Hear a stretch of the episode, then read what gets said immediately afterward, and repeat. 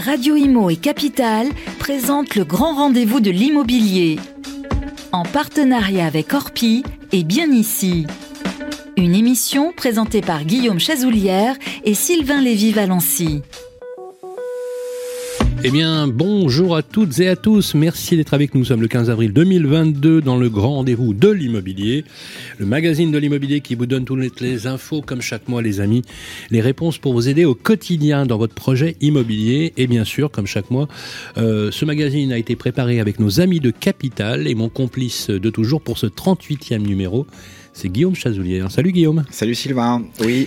Alors, qu'est-ce que nous avons au menu. Je crois qu'on va parler copropriété aujourd'hui. On, parle on, parle copro, la saison des AG euh, va commencer à s'ouvrir, la grosse saison.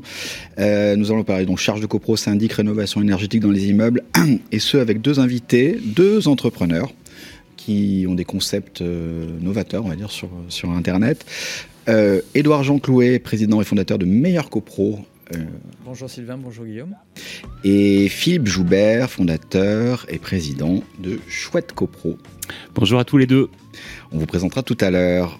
Alors justement, au menu de ce numéro, on va retrouver toutes les réponses hein, euh, sur, euh, avec nos experts autour de l'immobilier, autour des projets immobiliers. Chaque mois, on réunit des avocats, des experts, des agents immobiliers, des notaires qui répondent aux questions. Et bien sûr, on a aussi une chronique avec l'Agence nationale pour l'information sur le logement. C'est notre amie Roselyne qui nous donne des informations sur le logement et bien sûr toutes les chroniques habituelles. On va commencer sans plus tarder ce premier euh, numéro en matière de copro, c'est le 38e en tout cas. C'est parti, à tout de suite. Le grand rendez-vous de l'immobilier, le grand témoin.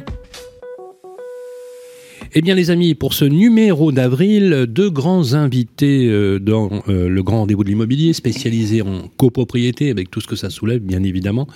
Une démocratie à l'échelle d'un immeuble, pourquoi pas? On va en tout cas, euh, est-ce qu'on va éviter de mettre des casques intégrales pour aller en nager, par exemple, ce genre de choses mhm. Bon, c'est un peu un, cliché, mais quoique. Hein. en tout cas, on est ravis d'accueillir des, alors on dit pas des start-upers, mais presque hein, quand même, qui sont, qui ont révolutionné l'immobilier qui ont révolutionné la copropriété avec Édouard Jean Clouet. Comment ça va, Édouard? Je vais très bien, merci Sylvain. Alors, on dit Édouard Jean. Hein Édouard Jean, absolument. Voilà, Édouard Jean. Merci d'être avec nous. Vous êtes le président fondateur de meilleurcopro.com et Philippe Joubert, que je connais très bien, parce qu'on a démarré ensemble, le patron et fondateur de Chouette Copro. Merci Sylvain. Comment ça va Mais ça va super, comme toujours. Bon, bah, je suis ravi. Ça faisait un moment qu'on s'était pas vu. D'ailleurs, on va parler copropriété. D'ailleurs, avec notre ami Guillaume, euh, justement, quand on approche le printemps, on a des thématiques comme ça, un peu comme les marronniers. On, parle de projet immobilier, de parcours résidentiel, mais aussi de copropriété, bien évidemment. On va entamer cette première partie en parlant de charge de copropriété. Guillaume, euh, c'est la tradition. Vous posez toujours la même question, et la première question d'ailleurs. Ah, je ne pose pas toujours la même. Non, non, pas toujours la même, pardon. Euh, vous avez raison.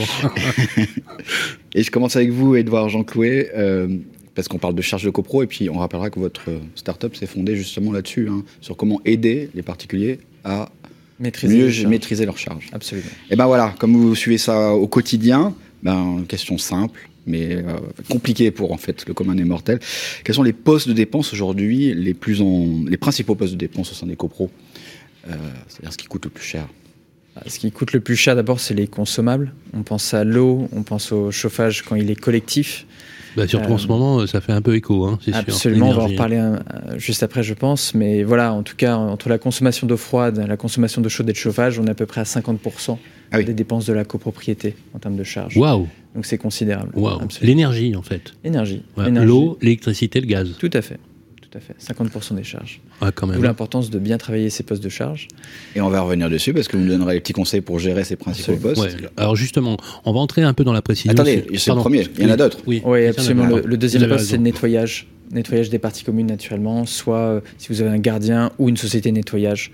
C'est vraiment le deuxième poste. Euh, ça représente combien ça? euh, Excusez-moi, quand vous dites nettoyage, c'est de l'économie de main-d'œuvre ou c'est le nettoyage Le nettoyage des parties communes, donc le balayage du, du hall. Oui, d'accord. Donc les salariés, les, donc effectivement, les, salariés de, de l'entreprise de nettoyage qui interviennent, effectivement, euh, représentent 25%, des charges de la copropriété. Donc c'est considérable. Donc on est déjà à 75%. Absolument. Et c'est quoi le reste alors? Vous avez 10% des charges, ce sont les honoraires du syndic de mhm. copropriété pour gérer l'immeuble. Et ensuite, on va retrouver euh, l'assurance pour 4 mhm. ou 5 des dépenses de la copropriété, les espaces verts éventuellement, si, si on a entre 5 et, et 7%. Et puis quelques petits postes comme la sécurité incendie ou l'entretien des portes de parking. On est à 2 ou 3%. D'accord. Waouh quand même. Très intéressant. Euh, sans compter, bien évidemment, les charges exceptionnelles qui sont liées, euh, par sans exemple, compter les charges exceptionnelles. Le, le, fameux PPT euh, qui va être adopté certainement pour beaucoup de copros, la, la décarbonation avec euh, la rénovation à l'échelle de la copropriété. Euh, bien évident. C'est fou, hein, l'énergie comme ça, euh, surtout en ce moment, comme ça fait écho, vous devez certainement en entendre beaucoup parler. Euh, alors justement, les postes qui ont le plus augmenté, alors c'est un peu une, une lapalissade, mais les postes qui ont le plus augmenté dans les, les cinq dernières années, c'est lesquels? C'est l'énergie alors, si, si, on prend juste les six derniers mois, effectivement, c'est clairement l'énergie, mmh. l'énergie qui a explosé avec euh, ce, la, la, guerre en Ukraine. Euh, en, en, gros, le prix de l'énergie. C'est la guerre en Ukraine qui a vraiment donné un. un où c'était. Ah, il y avait déjà. On, on voyait que ça. Il y avait quelque chose de sous-jacent, mais c'est vraiment le lancement de la, la, guerre en Ukraine qui a accéléré, on va dire. Qui a fait exploser les coûts. Le bouclier tarifaire et tout, tout ça, c'était mis un, un, petit peu en avant. Oui, oui, tout à fait. Le, on, on, va dire que en un an de temps, nous, on a vu les, les prix de la molécule de gaz, donc le, le, le prix de l'énergie, être multipliés par 9. Waouh ce qui, ce qui se traduit par une. une là, vous aviez 10, vous avez 100 euh, le mois d'après. Exactement. On, on avait ah, une prix de molécule dans les 15 euros et aujourd'hui on est dans les 120, 130 euros. En fonction des jours, ça peut même monter à 150 euros. Donc, Putain, mais les, les, les, les, copropriétaires, ils doivent. Ils en fait, les, les, copropriétaires. Alors aujourd'hui, il y a un bouclier tarifaire hein, sur le gaz. Hein. On copro qui est en train de s'installer d'ailleurs dans les copros. Voilà, on, on l'attend avec beaucoup ouais, d'impatience. Ouais. Ah ouais. la, la, la, réalité, c'est que les copropriétaires ne se rendent pas encore compte. Pourquoi? Parce que la, la, facturation de l'énergie se fait par les syndics selon un budget qui est voté annuellement en début d'exercice. Et donc le syndic fait des appels de charges sur la base de ce budget. Et il régule après. Exactement. Wow, wow, wow. Fin d'année, il y a des régulations. Mmh. Et donc c'est là en fait que la douloureuse va se faire sentir, si vous me permettez l'expression, et euh, où on va avoir des copropriétaires qui vont euh, tirer la langue. Comment ils vont faire euh, Ils vont répercuter sur les, les locataires, les, les, les, les, les propriétaires Les bailleurs absolument répercutent ouais. sur les locataires, oui, tout à fait. Ah, qu'aujourd'hui, ouais. on rappellera que, mais on va peut-être pas trop s'aventurer parce que le temps que soit publié cette émission, il y a un décret qui va être publié pour faire en sorte que tout ça soit rétrocédé aux copropriétaires. C'est-à-dire qu'il y a un bouclier tarifaire, on va maîtriser ces hausses pour tous ceux qui ne sont pas en fait euh, chez euh, au, aux tarifs réglementés. Oui, ça, tout hein, à fait. Parce que on, on, attend de voir en tout cas ceux qui sont aux tarifs réglementés sont aujourd'hui euh, protégés, c'est ça Tout à fait. Ceux qui ont des contrats bloqués sur plusieurs années sont protégés. Il y a un certain nombre de copros où ça monte parce qu'il y a un espèce de. De toute façon, euh... Là, vous avez des renouvellements de contrats voilà. qui viennent d'arriver à échéance et qui sont renouvelés en ce moment ouais. même, et eux qui ne bénéficient d'aucune protection. Mais avançons, parce que les principaux postes. De... Oui. Les principaux postes de dépenses, euh, il y en avait d'autres qui augmentent ces, ces, dernières années? Oui, euh, je pense aux espaces verts. Euh, ah. Il y a eu la, la suppression de l'utilisation des produits phytosanitaires en France. Euh, il y a à peu près un an. Et ça, en fait, on a vu une envolée euh, des prix des contrats de maintenance euh, des espaces verts de 20-25%. Pourquoi? Parce qu'en fait, ne pouvant plus utiliser ces produits-là, les, les, les, travailleurs de, des espaces verts ont besoin de passer plus de temps pour désherber. Donc les espaces verts, on peut aussi noter les ascenseurs, où pendant très longtemps, les, les ascensoristes ont été dans une démarche de, à casser les prix, et on, on voit que maintenant il y a une lame de fond de besoin de reconstitution de marge, et donc les prix euh, s'envolent.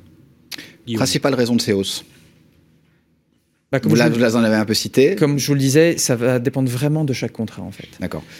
Euh, c'est des situations contextuelles qui sont euh, Mais très différentes d'un métier à l'autre. Ce que j'aimerais voir, c'est jusqu'à quel point euh, les copropriétaires sont responsables de ces hausses aussi, euh, en renouvelant pas assez leur contrat, en n'allant pas chercher. Ou en négociant une... pas peut-être. Parce qu'il y a les hausses naturelles, hein, des, des, voilà.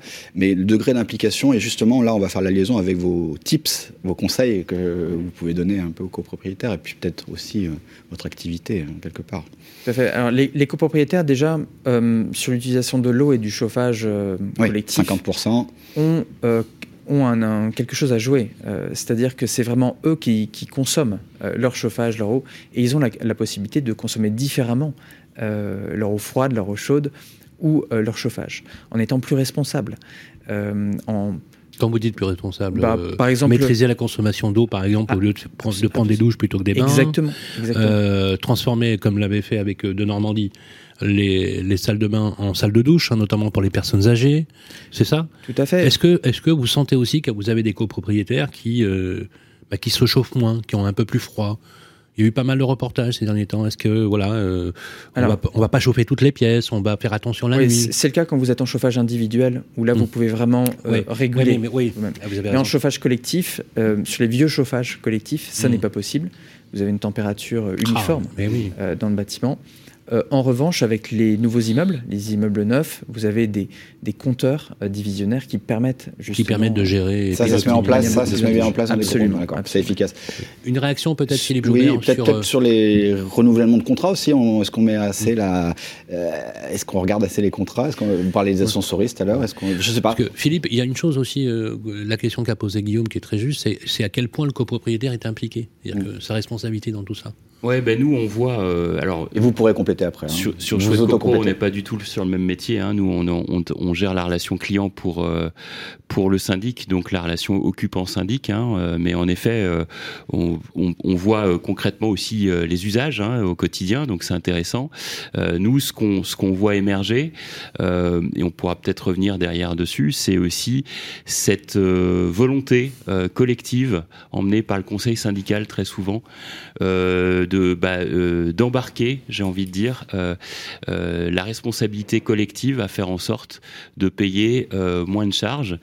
Et payer moins de charges, c'est pas uniquement la négo des, fournisseurs, c'est aussi avoir un comportement qui est responsable Mhm. et faire en sorte, euh, et ben euh, voilà, collectivement, encore une fois, si jamais il y a euh, un occupant euh, qui peut lui-même prendre sa boîte à outils pour réparer euh, le groom de la porte des communs, il va le faire. C'est des trucs tout Hein. bêtes, mais oui. Et, euh, et donc ce genre de, de nouveaux comportements Ah, sont d'autant plus possibles que euh, il y a aussi euh, des nouveaux outils de communication digitaux euh, qui apparaissent comme le nôtre euh, Mm. notamment. Voilà. Bien sûr, Mmh. et qui permettent donc du coup d'avoir un comportement plus responsable, et donc quelque part, in fine, d'optimiser la, la charge de la copropriété, et donc de l'améliorer. Oui. Ça, vous le sentez, ça, Edouard Jean? Oui, je, je le sens. euh, prenons l'exemple des immeubles neufs.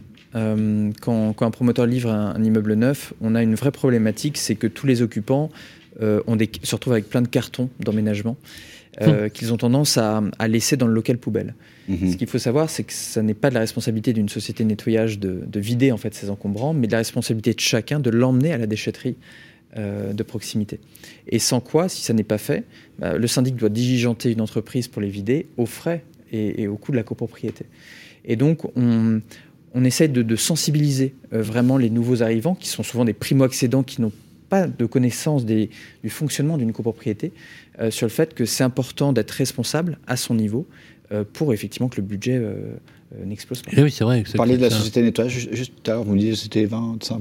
25%. 25%. Il y a un- l'un ou l'autre euh, un moyen de faire euh, maîtriser ce coût? Oui, justement, comment, comment, euh, c'est c'est quoi les leviers euh, Ou alors c'est lesquels on peut- immaîtrisable. On peut, améliorer le coût? Là, Philippe disait effectivement, les copropriétaires ou les occupants peuvent peut-être changer une ampoule euh, aussi. Donc du coup, euh, ça fait intervenir moins de monde. euh, Parce que le gars qui, fait, qui, qui, qui vient pour dépanner une ampoule, enfin, pareil, je prends l'exemple, hein, il, va, il, va, il va facturer 100 balles hein, pour, pour se déplacer. Hein. Alors, on est d'accord là-dessus? euh, oui, Ouais, bah. je, je pense- je pense qu'il faut. Il y a vraiment des, des Tous ces petits missions. trucs. ouais. Sur, sur Qui ce peuvent être nettoyage, ouais, les- 100%. On va revenir sur, sur le nettoyage, mais il y a des missions qui peuvent être faites effectivement par les occupants. Mais il y a des choses où c'est compliqué de les déléguer aux occupants parce que Mm. derrière, si on délègue ça à un copropriétaire qui ne le fait pas, ça va, ça va Mm. créer des tensions entre copropriétaires. Et donc, il y a, voilà, je, je pense qu'il faut vraiment euh, bien cadrer en fait les missions de, de chacun, et notamment si on en confie Mais au du coup, le syndic, il a une importance vachement euh, forte, du coup. Parce que le syndic, il, il est, il est, il est, c'est, celui, c'est le moteur du réacteur, quoi. Il fait fonctionner. Alors même s'il est sous la houlette du conseil syndical, il faut, enfin, voilà. En- Oui, même si le, le syndic, bon, il est là pour administrer l'immeuble, Mhm. mais certainement pas pour euh, organiser comment les copropriétaires euh, fonctionnent entre eux. Ben oui. Et donc, c'est plutôt euh, au niveau du conseil syndical euh, Mhm. qu'une une tendance, une, une- un, fil diri- un fil directeur va être donné. Alors ma question sur le nettoyage, parce que 25% c'est maîtrisable ou pas maîtrisable ça? Non mais je veux dire, je- Alors- non, parce qu'on a vu les. Ouais, non, C'est un gros 25%. poste. Peut- Peut-être qu'il y a des postes qui sont pas maîtrisables. On peut peut-être pas le réduire, oui, En, effectivement. en fait, le, le- le coût de nettoyage, c'est essentiellement de la main-d'œuvre. Donc, ouais, c'est, pas, c'est pas, et, pas et- maîtrisable. et en général, Ouais. on, on est sur des, sur des populations euh, de travailleurs qui, ont, qui sont au SMIC ou un, un petit peu plus chers. Donc en réalité, les coûts du nettoyage sont rarement optimisables. En fait, ils sont déjà très bas. Ils, ils sont déjà très bas. D'accord, c'est ça voilà, et, c'est important et- à dire. et donc, si vous voulez, là où on peut les, les optimiser, c'est en rognant sur la qualité. Donc ça veut dire peut-être en, demandant à la société de passer moins dans la semaine sur, sur la mmh. copropriété.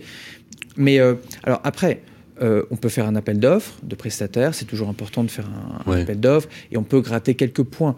Mais euh, c'est pas là où on va avoir. Euh, d'ailleurs, vous conseillez, vous, l'un et l'autre, à, renouveler souvent les contrats, ou vaut mieux garder un contrat et une société avec qui on est bien, plutôt que mettre en concurrence en permanence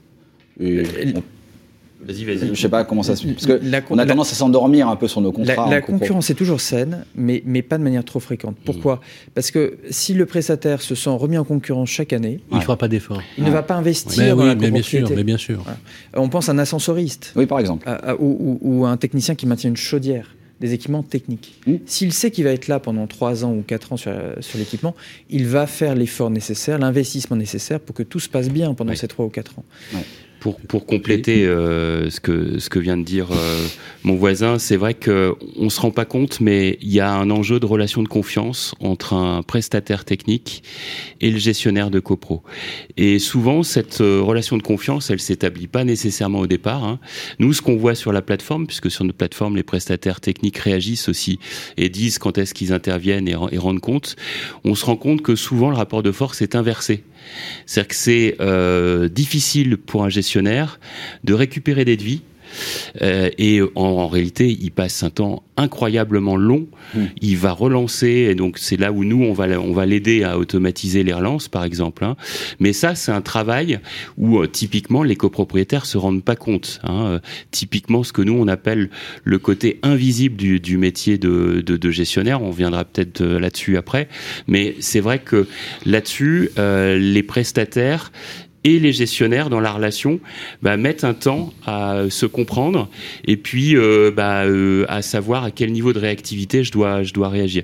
Et donc c'est là où moi je, je rejoins ce que tu as dit. Il y a un enjeu à un moment donné où il faut juste laisser le temps au temps. Mmh. Ah oui, L'immobilier c'est un temps long en réalité, mmh. hein. Mmh. même si évidemment on est euh, euh, voilà, on est euh, post-Covid, on a envie évidemment de retrouver un peu le, le côté réactif, etc. Les gens s'impliquent davantage aussi. Ça, c'est un vrai plus qu'a apporté le, le Covid selon nous. Hein.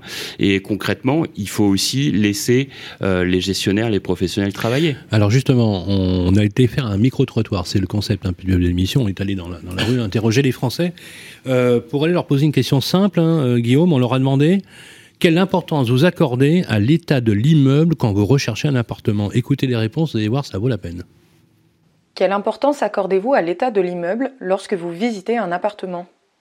J'y ai fait attention, mais aussi euh, l'état, euh, la, localisation, le quartier dans lequel il se trouve. Et oui, je pense que l'État c'est important, mais après, j'avais pas forcément réfléchi à cette question euh, avant que vous me la posiez. Mais, inconsciemment, je pense qu'on y fait attention, oui. J'ai fait attention à, l'état des pierres, à, l'état de l'intérieur aussi, de la cage d'escalier par exemple. Et donc c'est vraiment un critère qui compte pour moi. C'est des informations qui sont, à mon avis, très pertinentes lorsqu'on arrive dans un endroit. Je m'attendais à ce que l'immeuble soit ravalé, et c'était euh, dans les informations que j'ai eues euh, juste avant de prendre euh, possession de l'appartement. et donc actuellement, le ravalement se fait et je suis pleinement satisfait parce que ça va apporter évidemment de la valeur au bien que je loue. Oui, bien sûr. Euh, d'abord, les parties communes, c'est sûr que c'est important. Euh, bon, je n'ai pas visité les caves, je l'avoue. D'ailleurs, depuis, ça a été repeint euh, un petit peu plus moderne, un petit peu plus gai. Voilà, c'était de l'osmanien, donc c'était ancien. Oui, j'ai fait attention. Après, je me suis dit que même s'il n'est pas parfait, je suis capable de faire des sacrifices pour que financièrement, ça soit plus abordable c'est vivable, après euh, ça pourrait être mieux quoi. Par exemple le, local à poubelle ou euh, euh, l'entretien juste comment dire niveau propreté du hall d'entrée, des choses comme ça quoi. Bon, ils ont pas. Enfin, l'enthousiasme, c'est pas ce qui apparaît le plus hein, dans le micro-trottoir. mais ça m'a paru important de poser cette question parce que mais, voilà, le sentiment que les gens ne regardent pas forcément toujours et puis on mesure pas les conséquences de ce que c'est que des parties communes. La, dame justement qui n'avait pas visité les caves quand elle a acheté, par exemple, des choses comme ça, Ça, ça paraît pour réaction. Vous avez le même constat tous les deux? Oui, euh, qui vous voulez Vas-y, vas-y. Euh, non, effectivement, je, pense que les. Alors, ça dépend si on parle, si on s'adresse à des locataires ou des propriétaires ou à des bailleurs. Encore une fois, euh, l'importance des parties communes va être complètement différente en fonction de notre degré d'utilisation euh, de l'immeuble et si on voit l'immeuble comme un investissement à très long terme mhm. ou juste comme une zone de passage. Euh, et on a eu d'ailleurs les deux cas de figure. Hein. Il y avait mhm. des propriétaires et des, et des locataires. Ce qui est marrant, c'est d'entendre le locataire qui dit mon appartement a pris de la valeur, je le loue. Euh. Bien sûr. Ce qui, est, ce qui, est, très dur à réconcilier, c'est quand dans un même immeuble, vous avez vraiment des typologies de, de propriétaires différentes. Euh, vous pouvez avoir des personnes âgées qui veulent absolument un gardien, euh, des, des, parties communes impeccablement entretenues, et parfois des, des, locataires ou des jeunes qui finalement. Et vous avez dit le bailleur, et c'est vrai qu'il y a beaucoup de copropriétés qui peuvent être, où il y a beaucoup de bailleurs qui peuvent un peu décontenancer en se disant, bah, le bailleur, il, des fois il est loin, et puis il laisse filer. Il n'est pas forcément là aux âgés, il n'a pas voté, il n'est pas impliqué. Vous avez des, là encore euh, des possibilités, comment on les fait revenir, ces bailleurs, on les implique davantage Philippe Oui, juste, euh, je voulais revenir sur la question précédente et je vais, euh, je vais enchaîner sur celle-là. c'est vraiment intéressant le micro-trottoir parce que d'un point de vue professionnel de l'immobilier, on est à la jointure entre la transaction, la vente finalement, et le, le, métier de la copro. Et donc, c'est au hasard un petit peu aussi notre credo hein, chez Chouette Copro. Le sujet, c'est que moi, quand je visite un bien immobilier que je veux acheter, la première chose que je vois, c'est quoi? C'est les parties communes. Donc évidemment, ça influence très fortement euh, le fait que euh, eh ben, j'ai envie de monter dans les étages pour visiter la suite. Hein. Et quand je regarde des émissions sur M6 le dimanche au hasard, je vois qu'évidemment il y a un vrai enjeu en fait sur l'entretien des parties communes. Et donc chez Chouette CoPro, nous c'est un peu le, thème qu'on porte, hein, c'est aussi prendre soin de son bien commun pour en effet valoriser euh, le patrimoine. En réalité, les parties communes, c'est quoi? C'est euh, des tantièmes qu'on possède au même, au même euh, prix, au même euh, point que les, les parties privatives. Donc en réalité, il n'y a aucune raison de ne pas maintenir. Très juste. La difficulté, c'est que c'est collectif, c'est pas individuel. Le et c'est là où il y a des vrais enjeux. Les gens n'imaginent pas à quel point euh, de la valeur des communs, qu'on appelle les communs, a une importance sur leur vie au quotidien. Bien sûr. Ils ne se rendent pas compte. leur vie, leur patrimoine. Mais on l'a tout. Mais enfin, moi, je l'ai vécu. Tu l'as vécu. Je le vis, moi. On, le vit au quotidien. En tant que copropriétaire, bien sûr. Que ce soit. Alors moi, je suis sur une copropriété de sol, donc euh, donc j'ai un pavillon mitoyen, donc c'est une copropriété. C'est pas exactement la même chose. Ceci dit, on est lié au même endroit, ne serait-ce que. Je prends par exemple, vous parliez des encombrants. C'est un vrai sujet dans notre quartier. C'est un sujet énorme. Eh, bien sûr. C'est un bordel sans nom, puisque les gens, effectivement, font n'importe quoi. C'est ça. Ils mettent les cartons devant. Ils ne se rendent pas compte à quel point la dégradation, en fait, de leur acte irresponsable, dans une certaine mesure, peut entraîner des troubles dans le quartier. Et c'est ça, parce que moi, le, le, premier mot qui me vient à l'esprit, c'est le côté pédagogie. Quoi. Les, gens ont l'impression que ça pas. Comment on convainc les gens à revenir à, être responsables dans. Alors, je, voulais juste rebondir sur le deuxième point qui était voilà les bailleurs, parce que moi j'ai un exemple intéressant. Euh, voilà, les, les, euh, les, promoteurs, ils lancent évidemment beaucoup de programmes investisseurs. Hein. Et euh, nous, on avait une fois un, un CS, un conseil syndical qui est venu nous voir. Euh, un peu en mode euh, à l'aide. Il nous a expliqué sa situation. Il nous a dit que 100% des copropriétaires qui avaient acheté, donc c'était sur un programme neuf, hein, étaient des investisseurs. Pinel. Donc le truc, c'est que 100% des occupants étaient des locataires, forcément, y compris le conseil syndical. Donc dit autrement, il n'y avait aucun copropriétaire sur place. Le syndic qui, culturellement, en tout cas pour ce syndic-là, ne voulait pas parler aux locataires. Donc, euh, moralité, au bout de deux ans ou au bout de X années où les investisseurs ont envie de vendre, bah, le problème, c'est que les, les, parties communes, c'était ni fait ni à faire en termes de gestion. Il n'y avait pas de contrôle. Et en réalité, ils étaient tous prisonniers.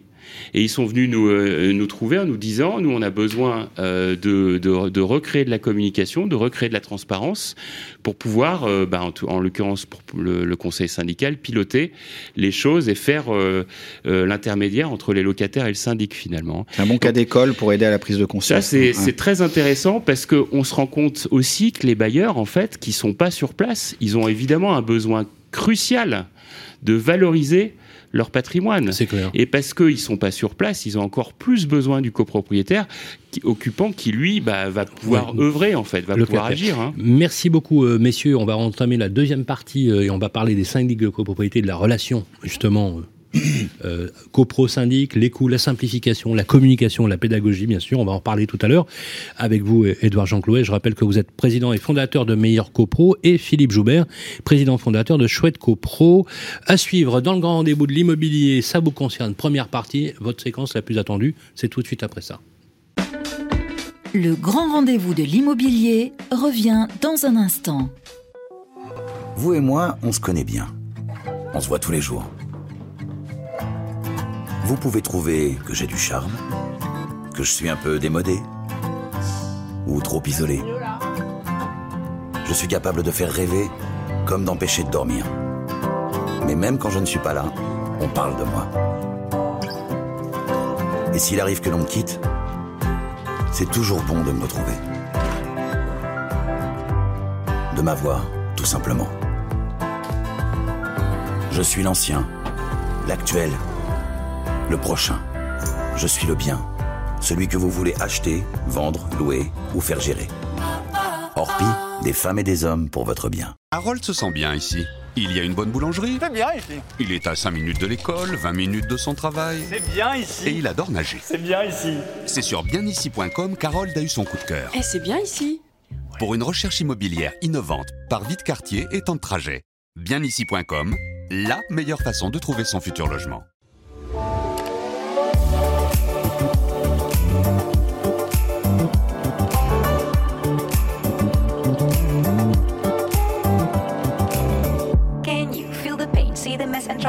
Brain. Anger you retain, pressure rocks you like a hurricane. Is it time for you to jump into the next train? Change of hand, make a stand. I can see your heart change. Wake up, no more nap, your turn is coming up. You feel lazy, but stop the fantasies and bubble dust. If you need to hear, go for it. I will teach you how to feel the things so close to you, connected all.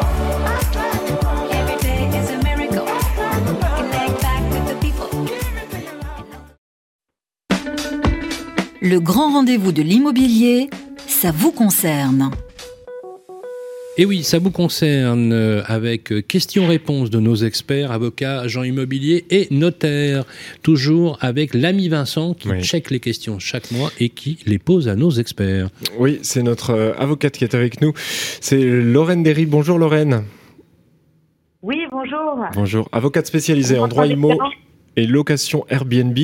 Première question pour vous, Lorraine Derry. Hervé de Paris a un local qu'il a fait aménager afin de le louer en location touristique. Sa copropriété se plaint et veut lui faire cesser son activité alors que le règlement de copro l'y autorise.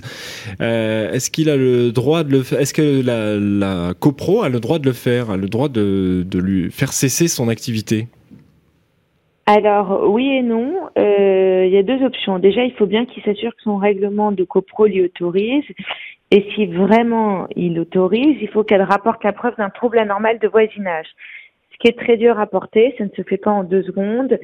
Euh, donc c'est des attestations, c'est un élément qui n'est absolument pas suffisant. Et bien souvent, les copropriétés ont, euh, ont entre, le entre leurs mains pardon, que des des attestations. Il faut euh, et il faut aussi donc euh, également des rapports de police, par exemple euh, hmm. s'il y a des fêtes, etc., des déplacements de police, un, un constat d'huissier. Enfin, il faut des il faut plusieurs éléments de preuve qui soient réels et sérieuses et, et voilà. Si, bien souvent donc si c'est en présence que d'attestations euh, alors euh, normalement, ce sont des éléments qui sont insuffisants. Et en tout cas, on appelle, il y a de fortes chances qu'ils gagnent.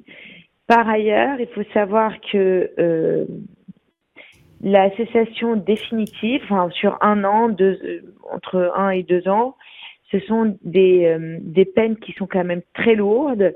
Dernièrement, on en a vu beaucoup qui avaient été ordonnées, mais d'une manière assez, enfin, d'une manière très sévère lorsque l'activité est conforme au règlement euh, de CoPro.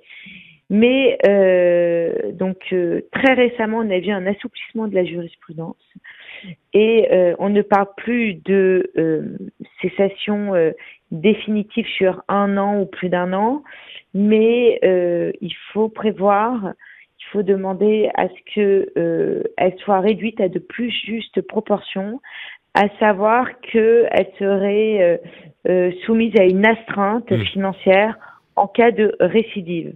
Mmh. Donc c'est pas une cessation totale sur 18 mois euh, ou plus ou, plus ou moins, période similaire, mais vraiment à ce qu'il y ait une, une astreinte à chaque nouvelle infraction. Voilà, et qui doit être aussi rapportée par constat et rapport de police, etc. Merci Lorraine. Deuxième question maintenant pour vous Lorraine Derry. Euh, Pierre, il déménage temporairement. Il envisage de sous-louer son logement qu'il loue habituellement à Toulouse, et, mais sans prévenir son bailleur. Qu'est-ce qu'il risque si son propriétaire s'en aperçoit, Pierre? Eh bien, il risque une résiliation de son bail et il risque à euh, ce que euh, son bailleur réclame le remboursement de toutes les sommes qu'il a perçues au titre de la sous-location euh, s'il parvient à le démontrer en justice. Donc, euh, si par exemple il le loue d'une manière euh, en location saisonnière sur une plateforme, il suffit qu'il ait le lien de l'annonce, qu'il fasse constater par l'huissier. Il pourra faire une requête, il pourra obtenir très rapidement exactement les sommes qu'il aura perçues et en réclamer le remboursement outre l'expulsion. On rappelle quand même que c'est autorisé si, la, si son bailleur veut, veut bien. Euh, merci oui, beaucoup. Oui, bien sûr. Merci beaucoup, Lorraine Derry. Eh bien, écoutez, avec plaisir. Avocate spécialiste en droit immobilier et location Airbnb. On vous retrouve euh, à Paris et sur Derry, D-E-R-H-Y-avocat.com. Voilà votre site. Merci, Lorraine. À bientôt. Merci. À bientôt, au revoir. Merci Vincent et on va se retrouver tout à l'heure avec notre, euh, notre expert agent immobilier. C'est le moment maintenant de l'édito de David Benbassa. Le grand rendez-vous de l'immobilier, l'édito de David Benbassa. Le 38e numéro du grand rendez-vous de l'immobilier, accompagné toujours par notre ami David Benbassa, directeur général de Bien Ici. Bonjour Sylvain. Comment Bonjour, ça va David? Et on va, et on va parler pour ce 38e numéro des avantages de la gestion locative par un professionnel. Bah oui, on peut effectivement se poser la question. Hein. Je vais d'abord commencer par quelques chiffres. Vous savez que j'aime bien parler un petit peu de chiffres quand même. Sur euh, l'INSEE qui a publié en novembre 2021 les résultats d'une étude sur les propriétaires français. On y apprend, vous le savez, c'est assez stable, que 58% des ménages français sont propriétaires de leur résidence principale. La moitié de ces 58% possèdent au moins deux logements. Leur résidence principale, une résidence secondaire et peut-être un autre bien. Et c'est parmi ceux-là que sont les 49% qui sont également finalement des bailleurs. Donc le rôle du bailleur, bah, finalement on peut dire qu'il n'est pas de tout repos. Il nécessite une grande organisation, euh, aimer aussi les tâches répétitives, ne pas craindre les tâches fastidieuses parfois, et suivre bien évidemment l'évolution de la législation. Et on voit bien depuis quelques années, elle est plutôt en faveur du locataire que dans la défense du bailleur, voire clair. plutôt à le fonctionner, à le sanctionner. Donc, je vais quand même vous donner quelques points de vigilance si euh, d'aventure certains bailleurs souhaitent se lancer seuls dans cette aventure. Le premier, c'est de s'assurer de la qualité du logement. C'est un élément important. Hein. Le bailleur doit impérativement proposer à la location un logement décent. C'est quoi un logement décent? Une surface habitable d'au moins 9 mètres carrés, une hauteur sous plafond de 2 mètres 20. On parlera euh, évidemment d'un volume habitable de 20 mètres cubes. Il faut qu'il assure la sécurité de l'occupant, alors des bons garde-corps, des marches dans l'escalier qui tiennent le coup, euh, et également s'assurer de la bonne étanchéité des murs, des plafonds et de l'aération du logement. La qualité du logement, c'est important. Il y a plein de diagnostics immobiliers qui existent et qui sont obligatoires lors de la signature du contrat de location. Le plus connu, on va pas en reparler ici parce qu'on a parlé beaucoup, ben c'est le fameux DPE, diagnostic de performance énergétique, qui, euh, qui rentre et qui va faire euh, changer pas mal de choses dans, dans, ce, dans ces contraintes de location. Le deuxième point, c'est le loyer la fixation du prix, forcément, il est fait en fonction de la surface du logement, de son équipement, mais également du marché, bref, de la concurrence sur le, sur le territoire. Il conviendra de respecter pas mal de choses, notamment, vous le connaissez, le plafond de loyer qui est lié à l'encadrement des loyers dans certaines zones, mais aussi à ceux des dispositifs fiscaux dont le bailleur pourrait bénéficier, le Pinel de Normandie. Bref, il y a pas mal de choses à s'assurer. L'objectif pour le bailleur, c'est évidemment d'assurer la rentabilité minimum de son investissement peut-être en couvrant une partie euh, des échéances de presse est important. Troisième point, le bail de location. Donc c'est un contrat hein, qui régit la location. Il peut être classique, il peut être meublé, il peut être étudiant, il peut être de colocation, il peut être de mobilité. Bref, il y a toute une somme de particularités ben, qui définit et qui dépendent effectivement du, du, du bien que vous allez mettre à la location. C'est un document juridique qui est indispensable à la bonne relation entre le propriétaire et le locataire. Dernier point important, le choix du locataire évidemment, c'est l'étape clé qui va faire en sorte que euh, la location se passe le mieux possible. C'est important d'étudier l'ensemble des dossiers que vous allez avoir entre les mains. Vous allez pouvoir demander pas mal de garanties, mais malgré tout, la loi Allure impose un certain nombre de pièces, mais ces pièces sont limitées. C'est euh, la pièce d'identité, le justificatif de revenu, le justificatif d'activité et enfin le justificatif de domicile. Et c'est parmi ces pièces qu'il va falloir que vous fassiez votre choix. Vous ne pourrez pas demander, c'est interdit, ni les photos d'identité, ni les copies de la carte vitale, autres relevés bancaires, contrat de mariage, dossier médical, chèque de réservation. Bien évidemment, on ne demande jamais d'argent avant de rentrer. Ça, c'est important de le rappeler. Bref, pas mal de choses à regarder. On a même vu des candidats locataires créer un vrai dossier euh, professionnel de candidature avec une lettre de motivation et tout ce qui allait avec. Mais attention, faut quand même se méfier, savoir, je dirais reconnaître le vrai du faux. Méfiez-vous quand même. Donc quand c'est trop, c'est trop quoi. Quand c'est trop, c'est trop. C'est quand même un sujet extrêmement important et vous me voyez venir, il va quand même être important bah, de faire appel à des professionnels, ceux qui ont voir le temps, l'expertise eh et, le savoir-faire pour passer euh, finalement entre les mailles de ces difficultés et de ces contraintes. Donc finalement, pas mal d'avantages à passer par un pro de, de l'immobilier. Le premier, effectivement, c'est qu'il va suivre, lui, pour vous, la législation. On en parlait, vous tenir informé de l'impact des différentes lois qui vont subvenir par rapport à votre location. Il va avoir un rôle de plus en plus important maintenant, notamment avec la gestion de ces passoires thermiques. Ça, c'est important. Deuxième avantage, c'est un vrai intermédiaire dans la mise en location. Ça veut dire qu'il va se charger de tout. La réalisation des photos, la réalisation, la, réalisation, la rédaction euh, du texte, l'investissement et la diffusion sur les portails immobiliers, la sélection des candidats, la réalisation des visites et la réalisation de l'état des lieux. Bref, il fait tout pour vous. Il va avoir un rôle extrêmement important et ça on y tient tous ici, sur la lutte contre la discrimination à la location. J'en parlais un petit mmh. peu avec les pièces demandées. Et il va avoir un rôle intermédiaire important dans la relation finalement au quotidien entre le locataire et le bailleur. Mhm. Parfois, ça peut mal se passer s'il y a des retards de paiement, ou alors quand il faut faire intervenir des artisans, c'est bien qu'il y ait quelqu'un mhm. euh, entre les parties. Il peut aussi se garantir en loyer impayé éventuellement. Exactement, mhm. s'il y a des petits soucis de, retard de paiement ou d'impayé. Troisième avantage, il va s'occuper finalement de toute la gestion administrative, confier la gestion euh, administrative à un professionnel bah, c'est euh, gagner un petit peu en sérénité. Hein. Forcément, il va se charger de l'appel, de l'envoi des appels de loyer, des quittances, des récapitulatifs de charges aux locataires, ainsi que des déclarations fiscales du bailleur. Il y a beaucoup de ah documentation autour de ça. Il fait vraiment intermédiaire entre les deux. le dernier élément important, c'est la disponibilité. Forcément, il faut du temps pour gérer son bien.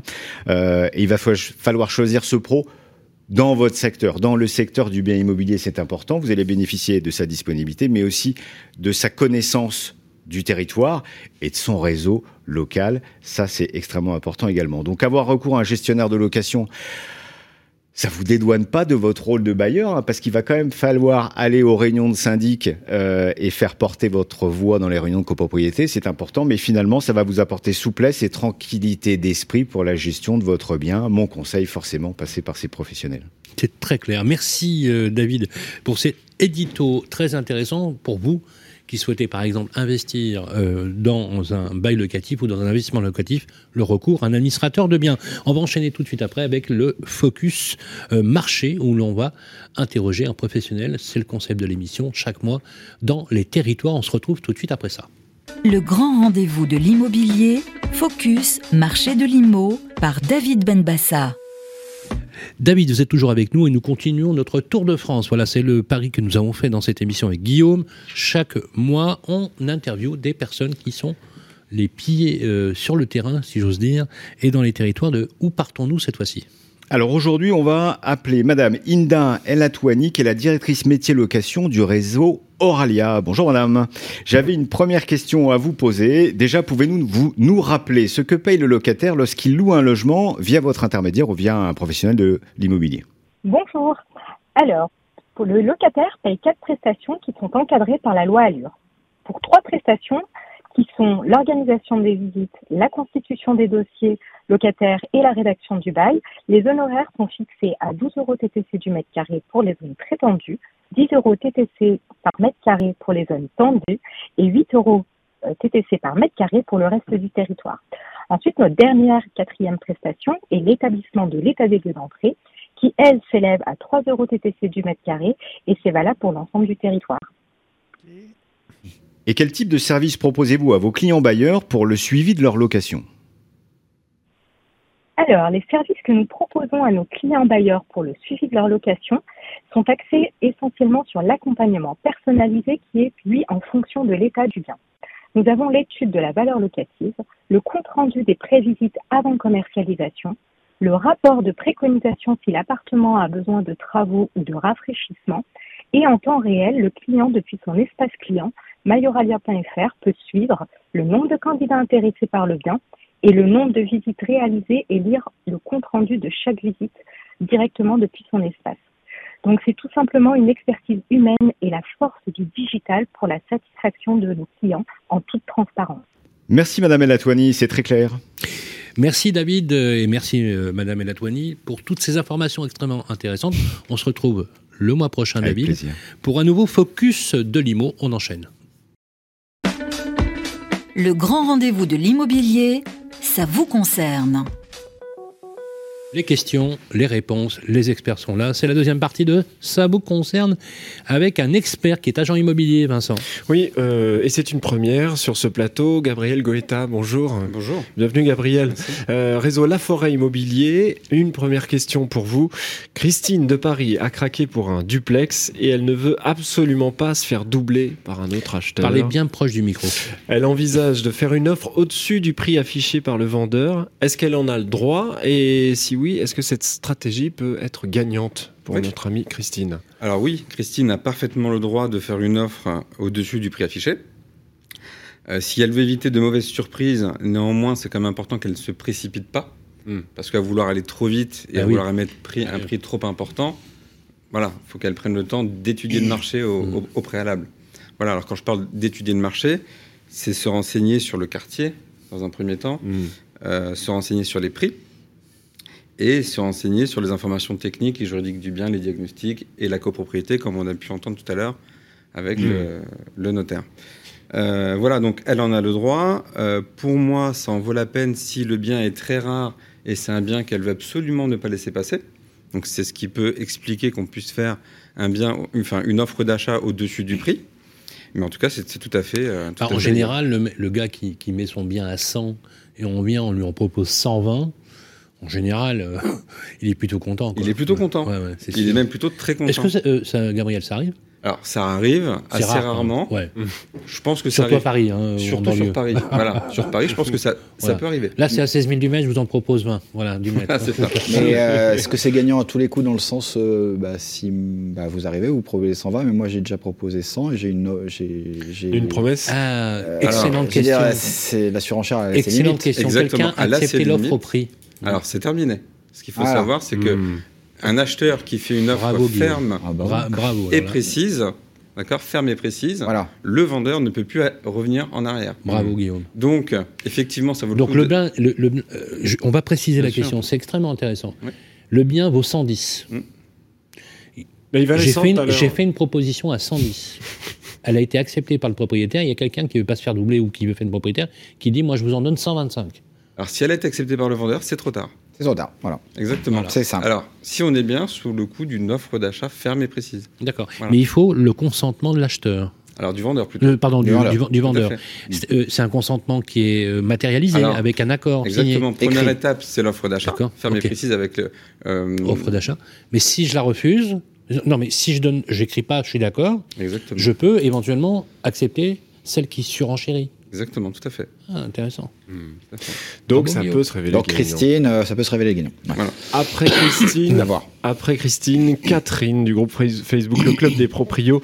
Catherine, euh, sur cette question, se demande quel est le bon délai pour donner une maison en exclusivité à une agence immobilière Un mois, trois mois Et est-ce que c'est contractuel de donner Alors, une C'est exclue mieux, c'est mieux une exclue. Vous êtes d'accord C'est bien mieux une, une exclusivité. Exactement. Mais elle veut la limiter dans le temps. Elle veut la limiter dans le temps, ça peut tout à fait se comprendre parce que euh, en France et je pense que dans d'autres pays, peut-être pas aux États-Unis. Aux États-Unis, euh, je crois que c'est exclusivité d'office. Les mandats simples sont beaucoup moins Oui. répandus qu'en France. Tout à fait. Voilà. 9 fois sur 10, c'est des, c'est des exclus. Exactement. Et après, ce sont des, des, des, des peurs, si vous voulez, de, de croire que euh, en mandat simple, on va avoir plus de chances de vendre. Voilà. Donc pour Catherine, Oui, plusieurs parce qu'en fait, les clients se, posent, se disent en mandat Mm. simple, je vais pouvoir le mettre dans plusieurs agences, Exactement. etc. Ce qui n'est pas, ce qui est pas mieux forcément. C'est pas forcément mieux. Voilà.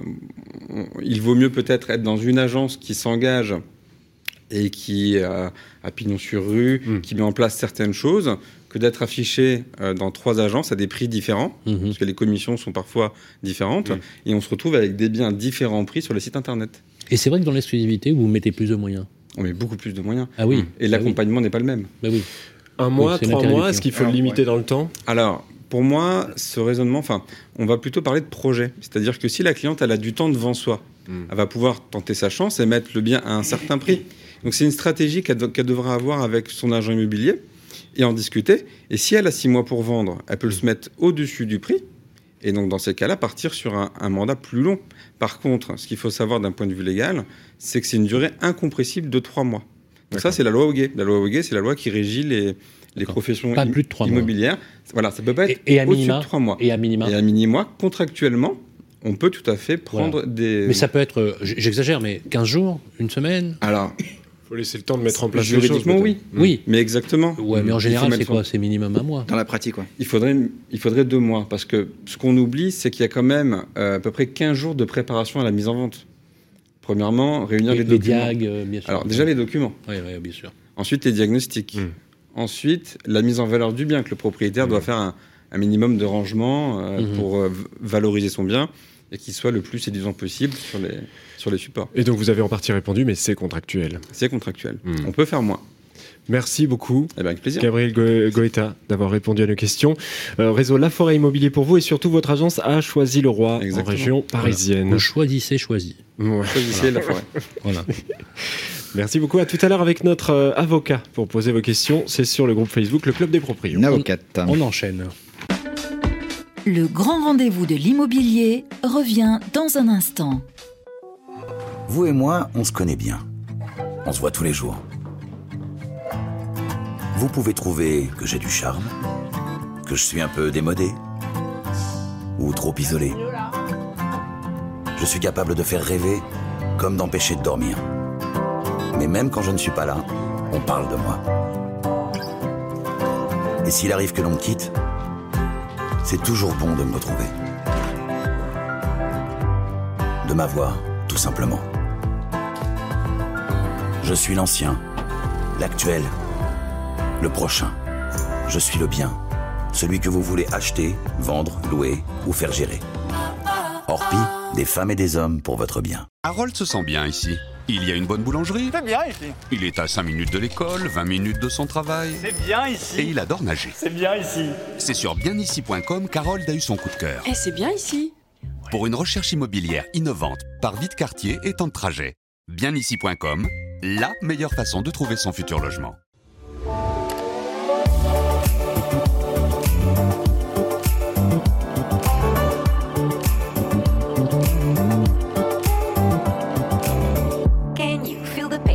Mess and trouble in your brain. Anger you retain, pressure rocks you like a hurricane. Is it time for you to jump into the next train? Change of hand, make a stand. I can see your heart change. Wake up, no more nap, your turn is coming up. You feel lazy, but stop the fantasies and bubble dust. If you need to hear, go for it. I will teach you how to feel the things so close to you, connected all.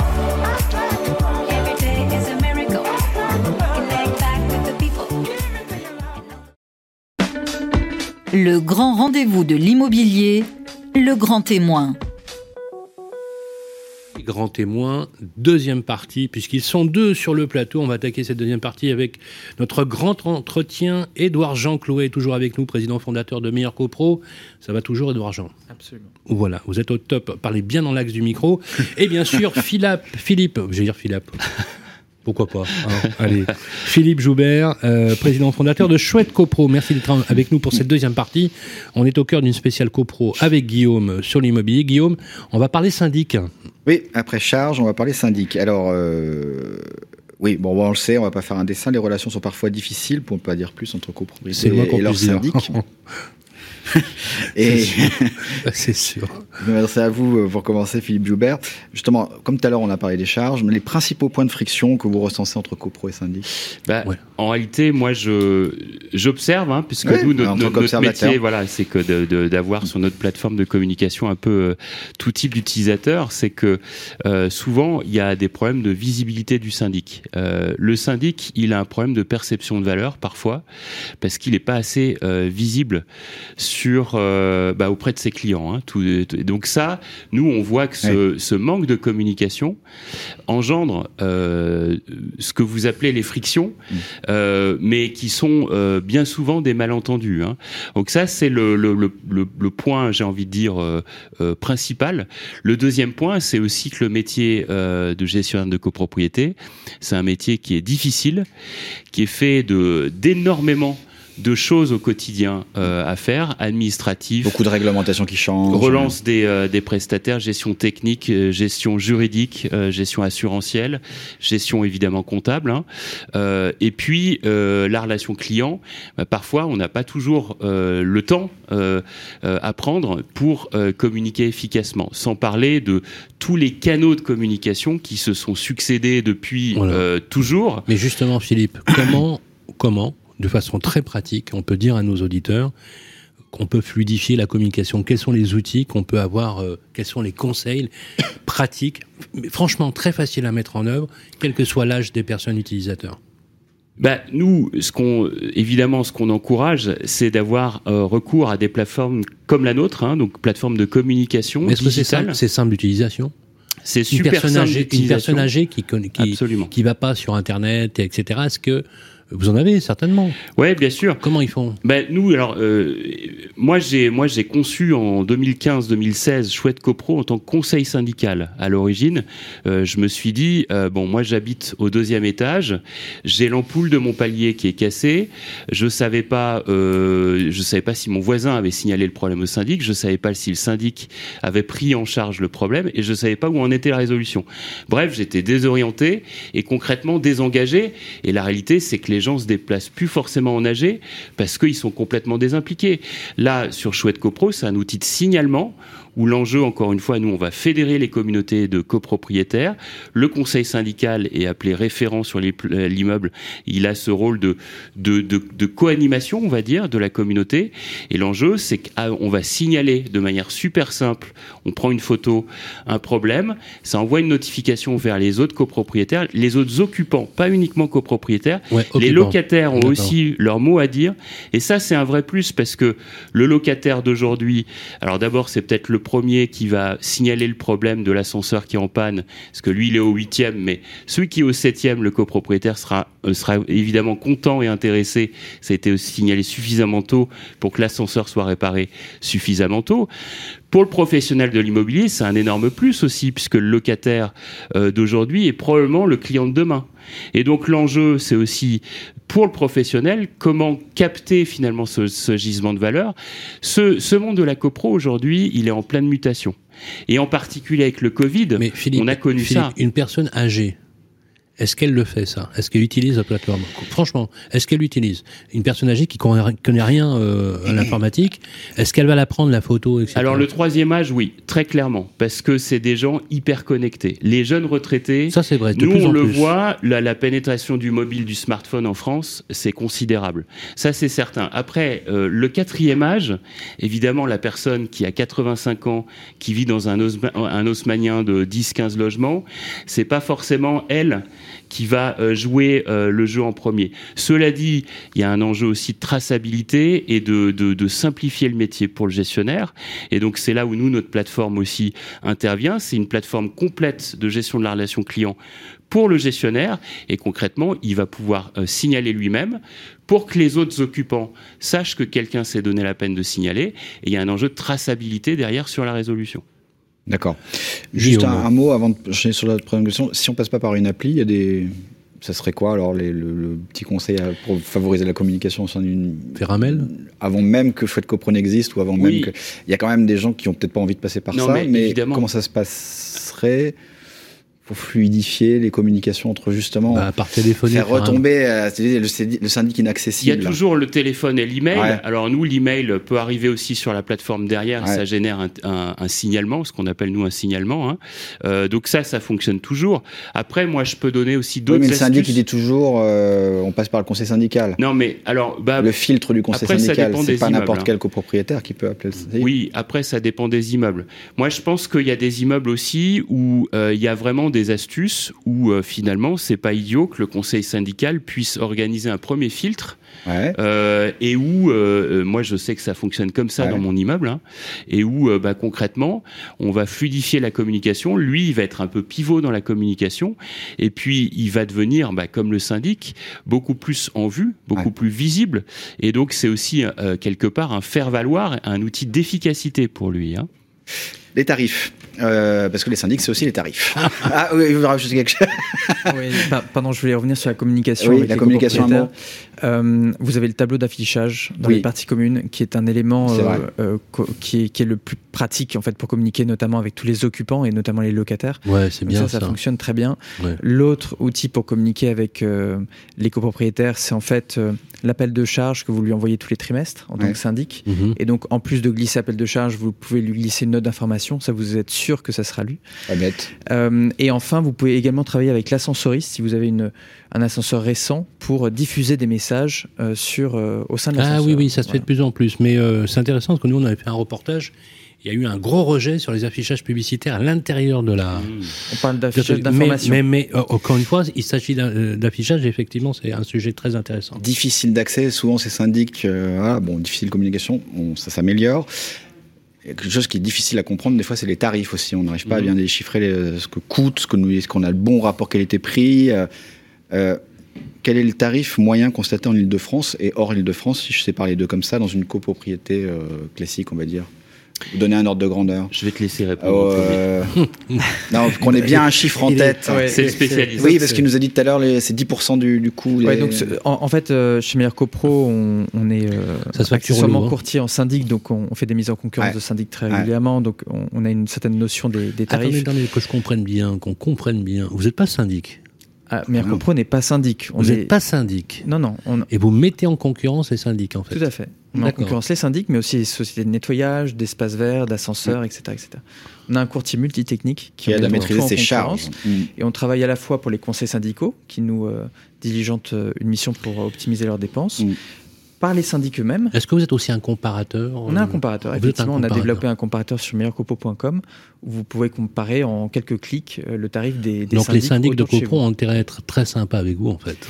Alors, euh, c'est quoi les talons C'est quoi le chiffre Alors, bah, en, en, fait, sur une copropriété, tout dépend de la taille. Oui, de voilà, en prenant une taille moyenne. En général, ça se facture au lot, on est d'accord. Oh, exactement, ça se facture donc euh, au nombre d'appartements, les lots principaux. Et donc, euh, voilà, sur Paris, on sera dans, dans les 220 euros TTC pour une copropriété moyenne.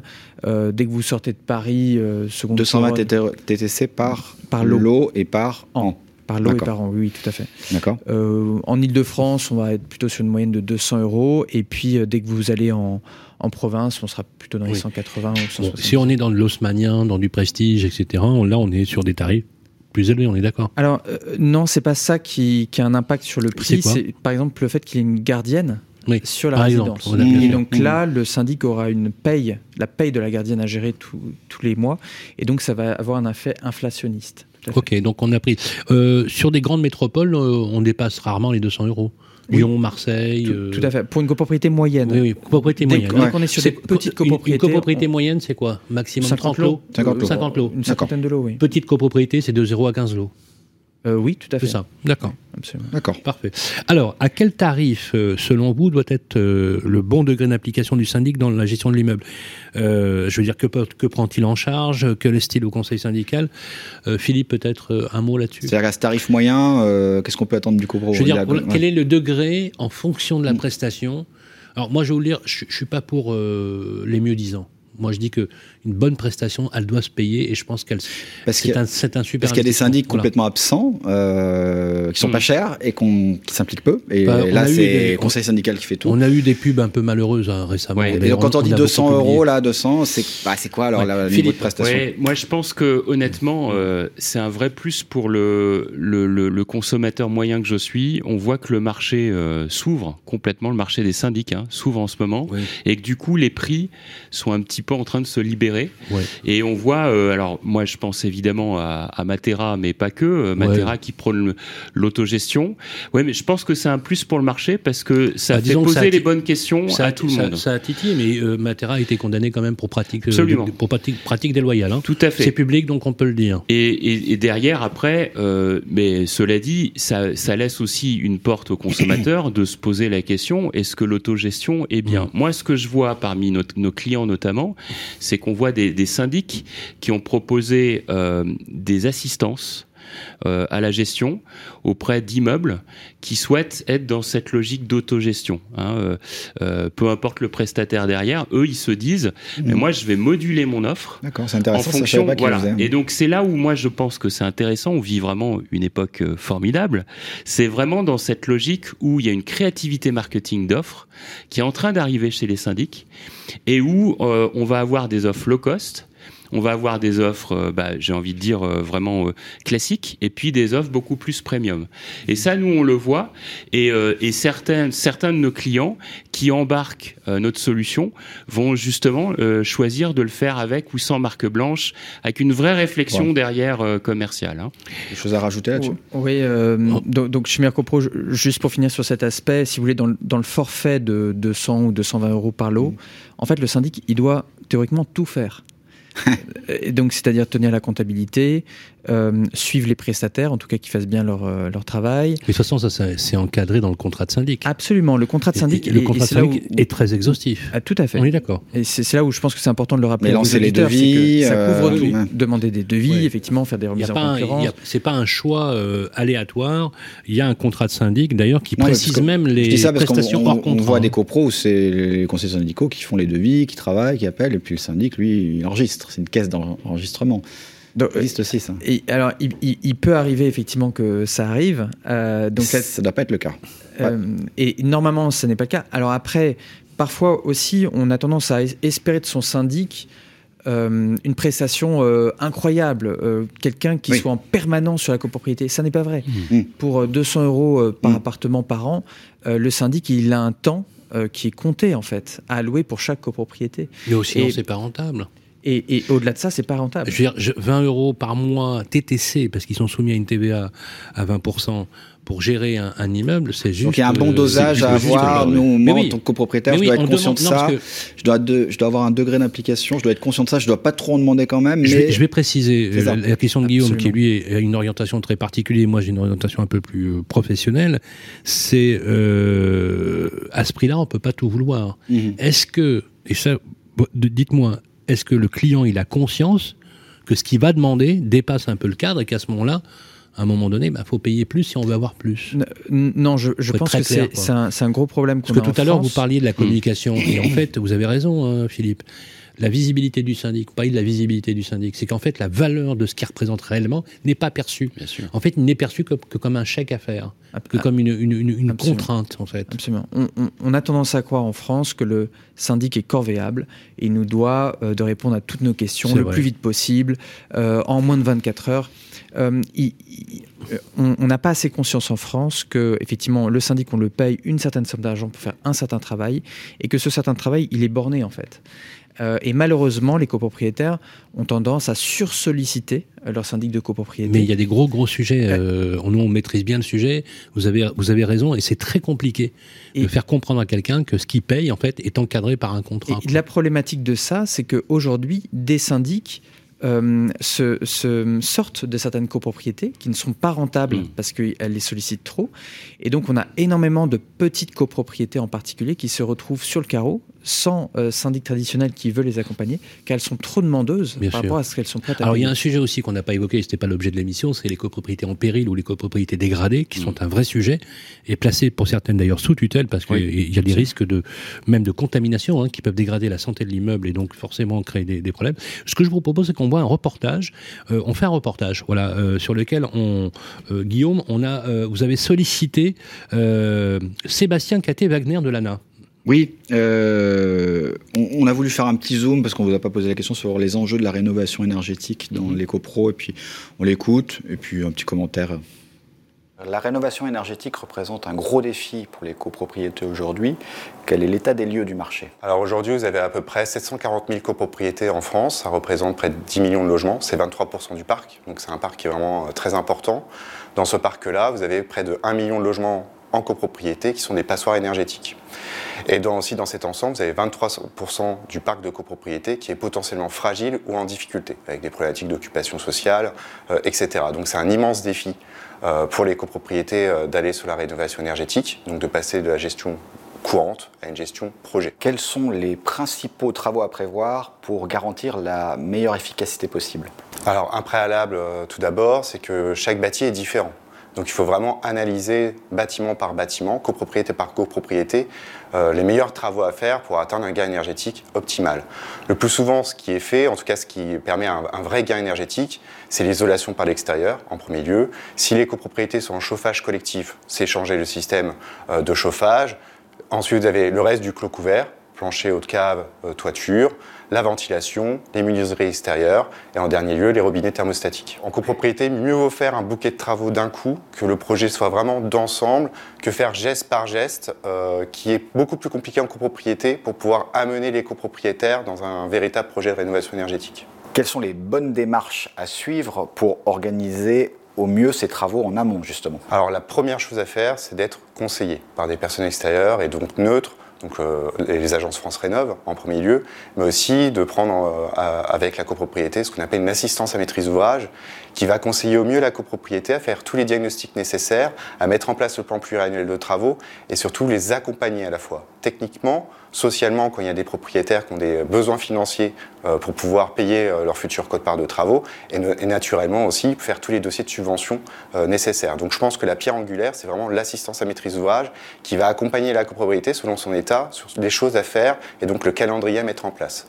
Quelles aides la copropriété peut-elle solliciter pour réduire le reste à charge aujourd'hui? C'est tout le rôle de l'AMO de vraiment voir, euh, selon la situation de la copropriété, toutes les aides dont elles sont disponibles. Au niveau national, donc c'est ma prime rénov copropriété qui aide en aide aux syndicats, c'est-à-dire à la destination de l'ensemble des copropriétaires selon leur programme de travaux avec un gain énergétique de 35%. Il y a aussi les C2E, les certificats d'économie d'énergie, qui sont aussi récupérables pour les copropriétés. Et enfin, toutes les aides des collectivités locales qui peuvent être utiles. Et c'est pour ça que je vous dis que l'importance de l'AMO, c'est lui qui va chercher les financements, et notamment euh, selon euh, la localisation de la copropriété. Pour une copropriété dite classique, on est sur un taux d'aide de 25% plus prime selon l'atteinte de gain énergétique. Donc euh, si on atteint le gain énergétique AB, c'est une prime de 500 euros par logement. Il y a une prime passoire énergétique. Il y a des primes dédiées pour les copropriétés dites fragiles ou en difficulté. Et donc le taux d'aide, notamment pour les copropriétés en difficulté, peut monter jusqu'à 50% du montant des travaux avec ma prime copro. Merci à Sébastien Gatté-Wagner. Très intéressant, très pratique. Le question, par rapport à ce qu'il a dit, les travaux, ça s'envisage globalement dans, dans sa vision du monde. Intéressant? Oui, absolument. Et le euh, recours systématique, si on peut, à un AMO alors c'est indispensable. Euh, Ça, dépend de la, ça dépend de la complexité des travaux et, et les sujets qui sont abordés. Mais je, je rejoins tout à fait euh, l'interviewé. Euh, c'est important de voir ça de manière globale. Pourquoi? Parce que ce sont des investissements que vous faites pour les dix prochaines années.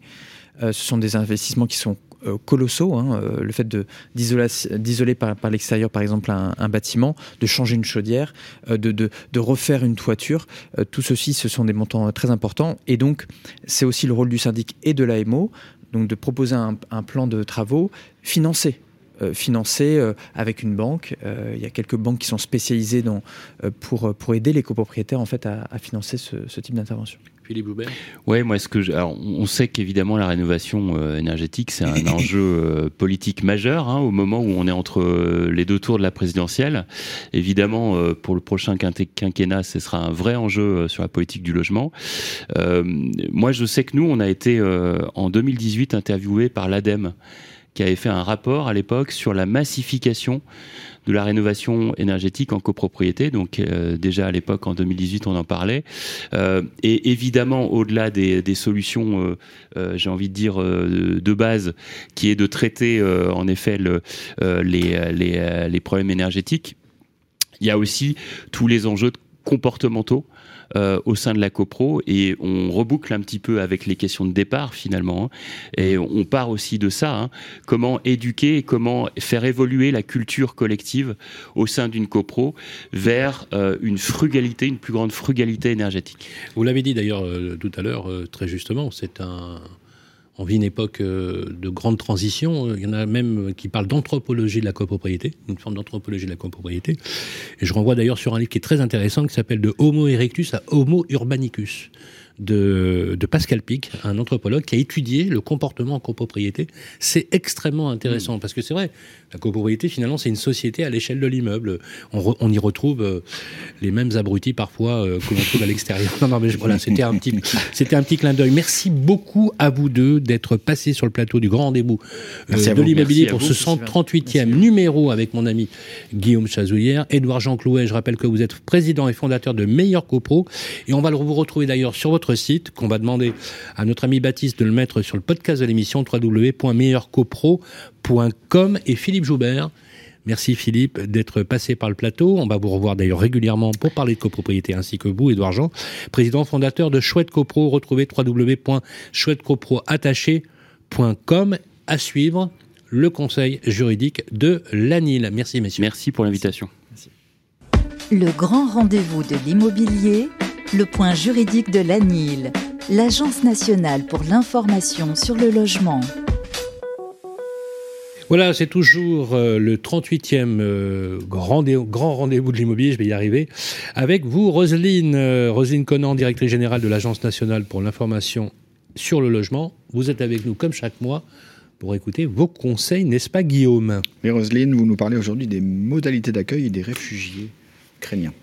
C'est ça? alors, tout à fait, c'est un sujet euh, au cœur de l'actualité. Euh, donc, comme vous le savez, euh, les, offensives russes ont provoqué une fuite d'une partie de la population donc située en Ukraine et un dispositif a été mis en place justement pour accueillir ces personnes donc ces résidents ces Ukrainiens ou ces résidents d'Ukraine et un dispositif exceptionnel donc de protection hein, a été mis en place euh, de manière temporaire par une décision du Conseil de l'Union européenne du 4 mars 2022. Alors pour nous, comment ça se traduit? Donc on a une instruction en France donc qui a euh, mis en place tout ça. Donc c'est une instruction du 22 mars. Tout a été fait rapidement. et comment ça s'organise sur le territoire? Ça veut dire que ce qu'il faut retenir, c'est que on a une plateforme qui a été mise en place qui permet de centraliser à la fois les personnes qui disposent de logements et qui voudraient les mettre à disposition, et puis les associations qui vont faire le relais entre justement ces propriétaires et les personnes qui vont être hébergées. Donc cette plateforme, elle s'appelle comment? Elle s'appelle parrainage.réfugié au pluriel.info. Et là, vous allez retrouver toutes les informations utiles. Donc comment ça va se passer dans les faits? Euh, Donc euh, le particulier qui dispose d'un logement va pouvoir déposer sur la plateforme euh, les caractéristiques de son logement. Alors ce qu'il faut retenir, c'est que en priorité, euh, il faut mettre à disposition des logements entiers. Alors après, on peut aussi avoir une, chambre chez l'habitant. Mais l'objectif, comme on a beaucoup de familles, euh, c'est d'avoir des logements entiers, mais à disposition à titre gratuit, plutôt à proximité des services publics et des transports en commun, pas forcément totalement isolés. Et puis pour une durée au moins de trois mois. Euh, ce qu'il faut savoir, c'est que euh, ce sont euh, les préfectures. Logés et nourris Alors, il y a des aides. C'est-à-dire que quand vous bénéficiez de cette protection temporaire, ça va générer quoi? Ça va générer que vous avez la possibilité, donc bien sûr, de séjourner sur le territoire. ça va générer également le déblocage d'aide, donc une allocation pour demandeurs d'asile, le bénéfice de la CMU si vous avez besoin de vous faire soigner, la possibilité de scolariser vos enfants, mais ça génère aussi la possibilité de travailler. Donc, euh, travailler. Ouais, il est possible aussi de travailler. Alors, l'acteur central, on sait que c'est la préfecture, mais la préfecture, donc qui centralise l'ensemble des offres, a identifié sur chaque territoire euh, le maillage par une association référente qui va faire le lien entre le propriétaire et les familles ou les individuels qui vont devoir être hébergés temporairement. Alors, euh, ce que me disait récemment un préfet, c'est que euh, la durée d'hébergement et pas forcément très longue. C'est-à-dire quelquefois, ça peut être la France peut être un point de passage vers d'autres pays. Donc ça peut être un hébergement de 3 jours, 4 jours, 5 jours, une semaine, deux semaines, mais le temps que la famille reprenne des forces et euh, aille dans un autre pays. Quelquefois, elle a de la famille. Et, euh, Mais l'accueillant n'est pas indemnisé pour les frais de bouche ou des choses comme ça. C'est à sa charge. Alors, l'accueillant, alors la le, le, ménage on peut, les, on peut, les, loger, mais comment ils vont se nourrir Alors, les ménages accueillis, à partir du moment où ils sont pris en charge par une association, ils vont avoir des droits qui vont être générés par justement cette protection temporaire et cette allocation mhm. euh, de demandeurs d'asile. Et qui leur permettent de... Qui leur permettra de manger. Alors, localement, on a aussi euh, des paniers, donc ils sont éligibles euh, aux paniers d'associations type Restaurant du Cœur, donc ils auront aussi des, des colis alimentaires euh, qui vont permettre euh, bah, de pouvoir se nourrir euh, dès qu'ils sont Juste une petite question en dehors. C'est adopté par l'Europe. Tout à fait. C'est donc valable dans tous les pays de l'Union européenne? Alors, le statut de la protection. Oui, il n'y a que la France qui a. Non, non, non, il n'y a pas que la France. On le statut de la protection est dans les pays de l'Union. Oui, c'est ça. après, tous les pays ne mettent pas en place le même dispositif, d'accueil. Alors, nous, en France, on a choisi d'avoir des associations qu'on va appeler pivots, c'est-à-dire qu'ils vont faire le lien entre la personne qui a un logement et puis le ménage à accueillir. Ce qui est important, c'est de se dire, c'est que ce sont des populations qui ont été traumatisées, donc qui ont vécu des événements qui sont très euh, graves, très lourds, donc il y a une prise en charge à avoir sur de l'accompagnement social. Euh, et ils ne parlent pas forcément ni français ni anglais, donc il y a tout un système effectivement aussi de traducteurs, de prise en charge des familles. Donc si par exemple un particulier donc pour bien faire, a accueilli effectivement une famille, il faut tout de suite euh, qu'il euh, oriente, qu'il s'oriente justement vers la préfecture pour que les démarches soient faites euh, pour cette famille, qu'il puisse bénéficier de cette protection temporaire, d'une allocation, scolarisation des enfants et l'accompagnement par ces associations qui font le lien. Merci beaucoup, Roselyne. Toutes les informations alors n'hésitez pas à aller sur la plateforme, sachant que sur le type de logement, si on est un petit peu dans une question juridique, euh, vous dire que soit il y a un système de contrat de prêt de logement, c'est-à-dire qu'on va euh, établir un contrat entre le propriétaire et l'association, et l'association fera un contrat entre elle-même et le ménage. D'accord. Mais on peut également faire fonctionner l'intermédiation locative, où le propriétaire loue le logement à l'association, qui le sous-loue à la famille. Ah oui, bah oui. Et là, ça génère de la location logement, puisqu'il y a un loyer. Question, euh, si au bout de trois mois, vous avez parlé de, du statut pendant les trois minima, on demande à ce que la plateforme, le logement, Qu'est-ce qui se passe après si les choses perdurent alors le contrat peut être prorogé, hein, le prêt ça peut être sur plus sur plus longtemps. D'accord. Et euh, on, va, enfin, l'association qui assure justement le suivi de ces ménages va justement euh, vérifier avec le ménage sa capacité à euh, donc euh, être autonome effectivement sur un autre. On peut faire des mouvements de logement, c'est-à-dire que mhm. il n'y a pas que ces prêts de logement, il y a aussi le parc social, il y a mhm. le, les institutionnels qui sont mobilisés justement pour le pour loger ces familles. Et euh, à partir du moment où la famille veut s'installer en France, il va falloir. Euh, et pour compléter la question de Sylvain et pour terminer, euh, qu'est-ce qui se passe si je respecte pas toutes ces règles hein Voilà, c'est. Le particulier ou le ménage? Le particulier, Moi, le particulier j'ai mon logement, je mets à disposition, je fais pas le contrat comme c'est écrit dans par l'instruction, je fais pas. Voilà, je passe il n'est pas accompagné par. il y a une famille qui arrive, je les loge. il y a peut-être qu'ils l'ont fait d'ailleurs en amont de l'instruction. Bah, je connais quelqu'un qui l'a fait. Ils l'ont forcé. oui, il y, a des personnes qui l'ont fait, donc ça veut dire que la. Et qui savaient même pas d'ailleurs qu'il y avait une plateforme. Euh, il n'y aura pas de sanction. La seule chose, c'est que la famille, du coup, euh, sera sur le territoire sans autorisation, euh, sans pouvoir bénéficier des aides. Mais à moi de me mettre, euh, de suivre cette instruction et de, de me mettre. Euh, non, ou alors passer par une agence, euh, par, par une asso, quoi. Une asso voilà, il faut trouver l'association qui est référente localement. Il y a même des mairies qui mettent à disposition de l'information au niveau de la mairie. J'ai un copain qui l'a fait. Il y a... Voilà, il n'y aura pas de sanction. La seule chose, c'est qu'il faut simplement, à un moment donné, mm. passer par l'association pour mm. que la, la, la, mm. situation soit régularisée. Et puis, n'hésitez pas à renvoyer aussi sur les ADIL les propriétaires. D'accord. Parce que nous, on a travaillé sur des clauses types sur la mise à disposition. Bien évidemment, il y a aussi l'information qui est faite dans les les préfectures, dans les, dans les, collectivités locales. Euh, juste un mot complémentaire dans le contexte actuel mhm. euh, d'une espèce euh, de haine assez nauséabonde de l'étranger qu'on voit régner. Je trouve que c'est réjouissant, même si c'est terrifiant ce qui se passe en Ukraine. Je trouve que c'est réjouissant de se dire qu'on a un statut de protection de l'étranger qui a été adopté par l'Union européenne et que la France ait joué le jeu à ce point-là. Ça, c'est pour ceux qui pense que l'étranger est une, est une mauvaise chose pour notre pays. Voilà, parce que on est toujours l'étranger de quelqu'un et nous serions très heureux, nous Français, d'aller se réfugier en Ukraine et d'avoir un statut de protection temporaire. Donc je trouve ça remarquable. Merci. Je confirme. Merci beaucoup. Roselyne, on se retrouve le mois prochain. Tout à fait. Pour le point d'information de l'Agence nationale de l'information sur le logement, comme d'habitude, chaque mois. Salut Roselyne, et on enchaîne tout de suite avec la suite de notre programme. Le grand rendez-vous de l'immobilier. Droit dans l'IMO avec Orpi. Voilà, c'est l'heure de retrouver notre séquence droit dans l'IMO. Le concept de l'émission, c'est le pari de l'émission, c'est la promesse qu'on vous fait chaque mois. 38 numéros, droit dans l'IMO, on va dans les territoires. Et là, on va retrouver, il est en duplex avec nous, euh, notre séquence avec Orpi. Euh, bonjour Yann Sayaret, bonjour. Bonjour. Alors, vous êtes, euh, vous êtes dans le, alors je vais pas dire dans le nord, mais vous êtes au bord de mer. Oui, je suis au nord-ouest, je préfère euh, Le Havre. voilà, bravo. Le Havre, merci euh, Yann en tout cas de prendre le temps voilà, pour euh, cette séquence de droit dans l'IMO. J'enchaîne tout de suite avec la première question.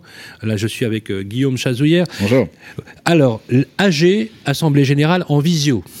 Vote par correspondance, ces deux dernières années ont été évidemment très spéciales euh, pour les âgés de copropriété, vous le savez. Euh, moi, j'ai envie de vous poser cette première question aux professionnels que vous êtes. Qu'est-ce que vous retenez de cette période qui a été très particulière, les points positifs, et, mais aussi les limites de l'exercice hein? Alors effectivement, le, contexte sanitaire a un petit peu bouleversé les, règles du jeu en termes de participation en assemblée générale. Euh, comme on n'avait pas la possibilité de réunir physiquement nos clients, euh, on a accéléré un petit peu les possibilités qui, étaient déjà données par euh, la loi Élan de novembre 2018, à savoir le vote par correspondance et la visioconférence. Donc ça nous a permis effectivement de, faire voter le courant et les urgences, mais on s'est rendu compte qu'il y avait quand même un certain nombre de limites. par exemple, pour le vote par correspondance, on a des commitaires qui ont voté contre des décisions parce qu'il manquait d'informations, parce qu'il n'y avait pas d'échange et euh, parce que du coup ils avaient peur effectivement des engagements à prendre. Euh, et donc, il est important en fait de revenir au présentiel parce que ça permet effectivement de faire avancer les choses plutôt que de rester sur des positions plutôt euh, paralysé. C'est clair que, en fait, quand vous avez les personnes, vous pouvez mieux argumenter, mieux expliquer, et du coup, parfois, faire changer d'opinion. Bien sûr, euh, on les rassure, et puis les communautaires ont besoin de se confronter entre eux. Ça veut dire que, euh, par exemple, quand il y a des, travaux à réaliser, hein, on touche au porte-monnaie, donc forcément il y a des, enjeux financiers. eh bien, il faut que certains communautaires expliquent l'intérêt des travaux. Euh, parce que les autres qui ne sont pas impactés directement, bah, euh, c'est un petit peu facile de voter contre et d'en faire l'économie. Donc il faut effectivement qu'il y ait ce débat. C'est indispensable. C'est très clair. Merci Guillaume. Oui, bonjour. Alors justement, nous sommes en 2022 et la saison des AG s'ouvre à nouveau avec cette fois un retour massif des, des AG physiques. Euh, malgré tout, malgré tout, le contexte s'annonce encore tendu pour les copropriétaires qui vont se réunir. Euh, il y a la hausse des coûts de l'énergie, il y a la flambée de certains prix de matériaux. Qu'est-ce que vous pouvez nous en dire et en quoi, qu'est-ce qu'il faut, qu'est-ce qu'il faut qu'ils aient en tête là, les copropriétaires qui vont se réunir bientôt? Bah, malheureusement, il faut qu'ils soient conscients qu'ils vont devoir mettre la main au porte-monnaie. Je suis désolé de devoir le dire. C'est clair. Mais euh, vous l'avez évoqué, effectivement, on a une, flambée du coût de l'énergie. Euh, on constate euh, des augmentations pour, pour ce poste qui est déjà souvent un poste important dans le budget d'une copropriété en chauffage collectif. On constate une augmentation entre plus 50 et plus 300% donc c'est énorme. Et, du coup, effectivement, on est obligé de euh, leur demander d'augmenter le budget prévisionnel parce que sinon, on met à mal la trésorerie de, l'immeuble et on ne peut plus payer les factures. Mmh. Donc, euh, ne plus payer les factures, ça veut dire à un moment bah, arrêter euh, le chauffage. Enfin voilà, c'est inimaginable.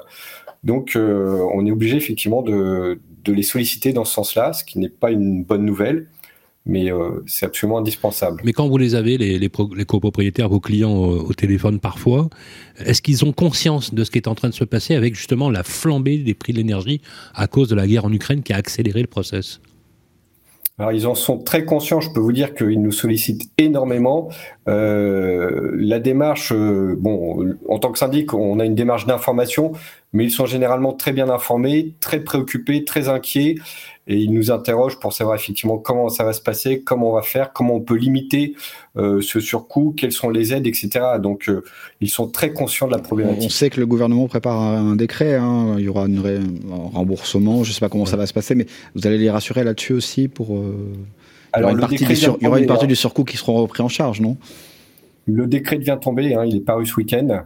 Donc effectivement, il y aura des possibilités de, comment dirais-je, de profiter de, des prix réglementés à, novembre 2021, euh, à octobre 2021. Donc il y aura une limitation effectivement sur euh, du surcoût. Euh, mais bon, ce sont des, des, attestations à réaliser dans des temps impartis, etc. Donc ce sont des dossiers à, à faire sans, sans, perdre de temps, avec des, des, remboursements qui viendront un petit peu plus tard.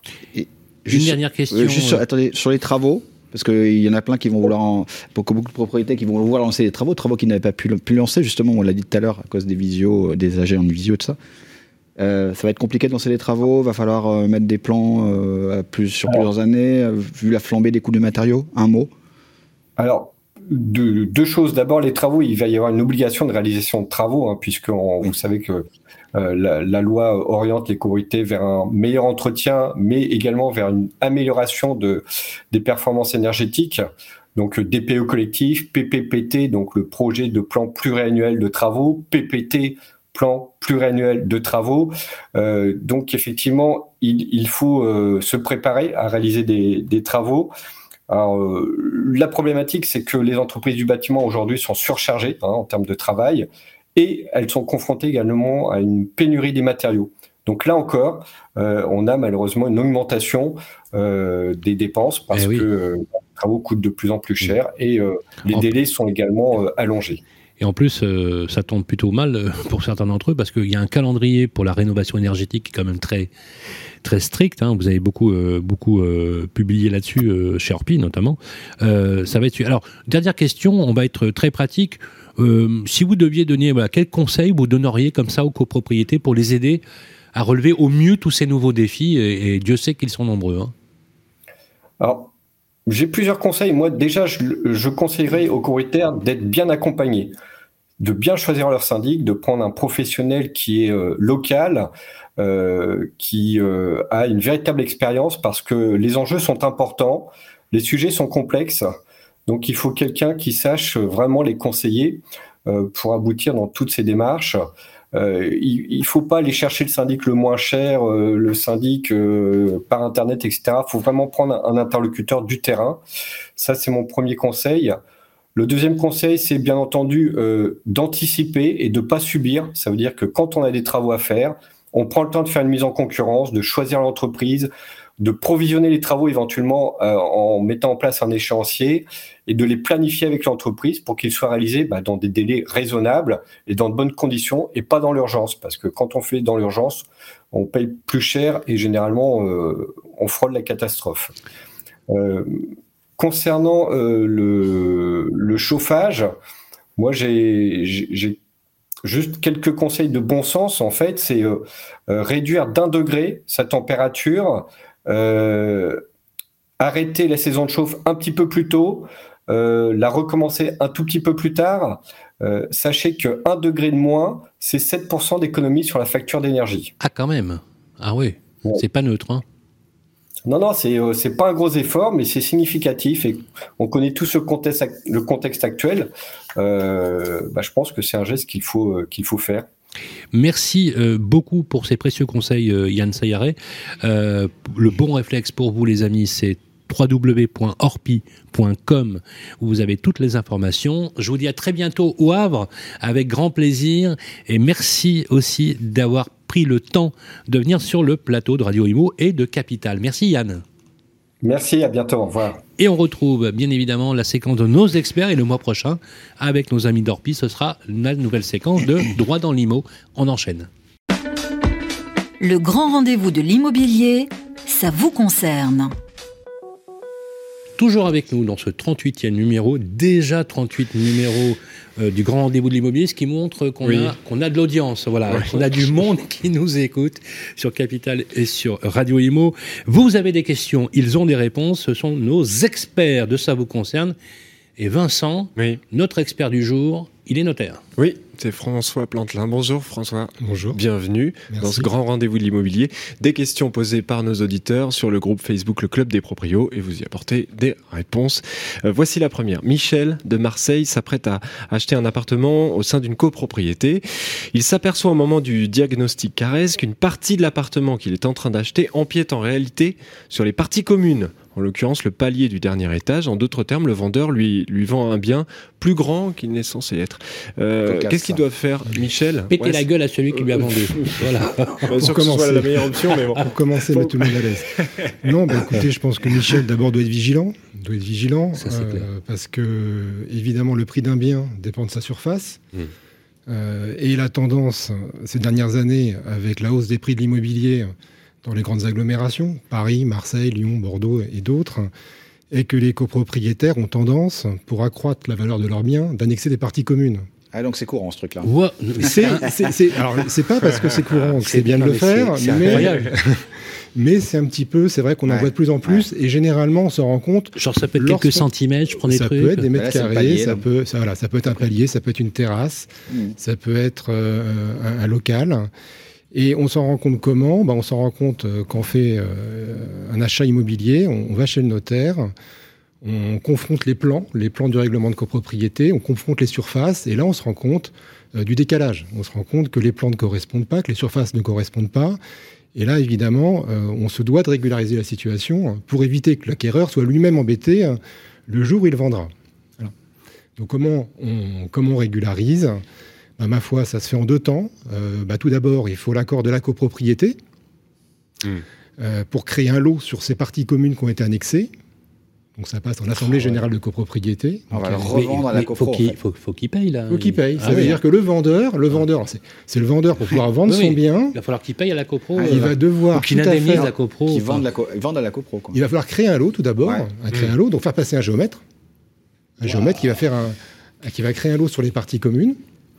Ensuite, ce lot euh, va être vendu par la copropriété au propriétaire pour ah régulariser la situation. Donc il y a des millièmes qui vont être créés, ça va jouer sur les charges, etc., etc. Donc ça prend un peu de temps, ça, a un coût. Euh, il y aura un modificatif au règlement de copropriété à faire. Ça, va prendre un an et demi, deux ans. Oh, ça peut prendre, ça peut prendre six mois. C'est pour ça que quand on se rend compte au stade de la promesse de vente, il faut prévoir un délai suffisamment long pour que le propriétaire puisse régulariser entre la promesse de vente et la vente. Ça peut être un cas de rupture de vente, on est d'accord Ça peut être un cas de rupture de vente, oui, tout à fait. Hein. Parce que Michel, il a peut-être envie d'acheter son appartement maintenant. Exactement. en même temps, je peux aussi revendre, j'achète trop grand, j'achète une partie commune, mais je peux le revendre à la copro après derrière Non, on ne peut pas acheter une partie commune. ce qui est commun est commun. Hmm. en, tout cas, on me le vend. Mais oui. Mais oui, c'est ça qui est compliqué dans l'histoire. En fait, ça a été annexé. Alors peut-être que, peut-être que c'est même pas le propriétaire qui l'a annexé, peut-être que c'était encore le coup d'avant, et puis on est passé dessus.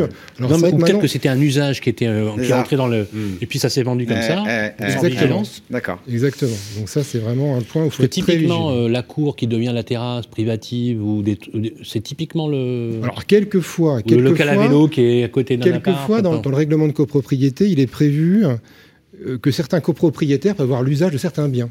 En effet, ceux du rez-de-chaussée peuvent avoir l'usage de la cour un usage privatif. Mais l'usage n'est pas la propriété. D'accord. Et parfois, il peut y avoir des tentations de justement que l'usage devienne une, annexion. Ah oui, c'est tentant quand, on a le dernier étage bah oui. et qu'on a euh, le, toit et on se verrait bien faire un rooftop, mmh. c'est tentant. Mais là, il faut pas, voilà, il faut, il faut pas succomber. c'est clair. C'est Deuxième question, François Plantelin maintenant. Euh, Céline, elle a une sœur, elle est fâchée euh, avec son père. Ça c'est pas bien. Ça c'est pas bien, ça. Se fâcher avec ah, son père. Attendez la suite, vous allez voir. Non, mais c'est pas bien ça. Elle a, Céline a, donc une sœur et elle est fâchée donc avec son père. C'est Céline qui est fâchée avec son père. Je le dis pour qu'on comprenne bien. Elle apprend que son père est décédé et qu'il a fait un testament dans lequel il lègue à sa sœur un bel appartement à Paris. Céline, du coup, s'estime lésée et demande ce qu'elle peut faire dans ce cadre-là. Et déshéritée, quoi. Elle est comme déshéritée. Alors, oui et non. Alors, on peut déjà, pas, je crois, hein, Pardon, on, ne peut, pas déshériter. Dans le droit français, il y a une réserve héréditaire. Là, il y a une préférence. Pour les enfants, voilà, il y a une préférence. Alors bon, évidemment, ça arrive. Alors, Céline ne parle plus avec son papa depuis euh, plusieurs années. Et puis, lors du décès, bah, il y a des choses qui remontent. Il y a l'histoire de la famille. Mm. Il y a, voilà, donc, euh, euh, Céline, j'imagine, elle avait des relations compliquées avec son papa, ce qui justifie que celui-ci ait voulu avantager sa sœur via un testament. Alors après, certes, on peut le faire. On peut, en droit français, avantager l'un des enfants, mais dans une certaine limite. Mm. Voilà.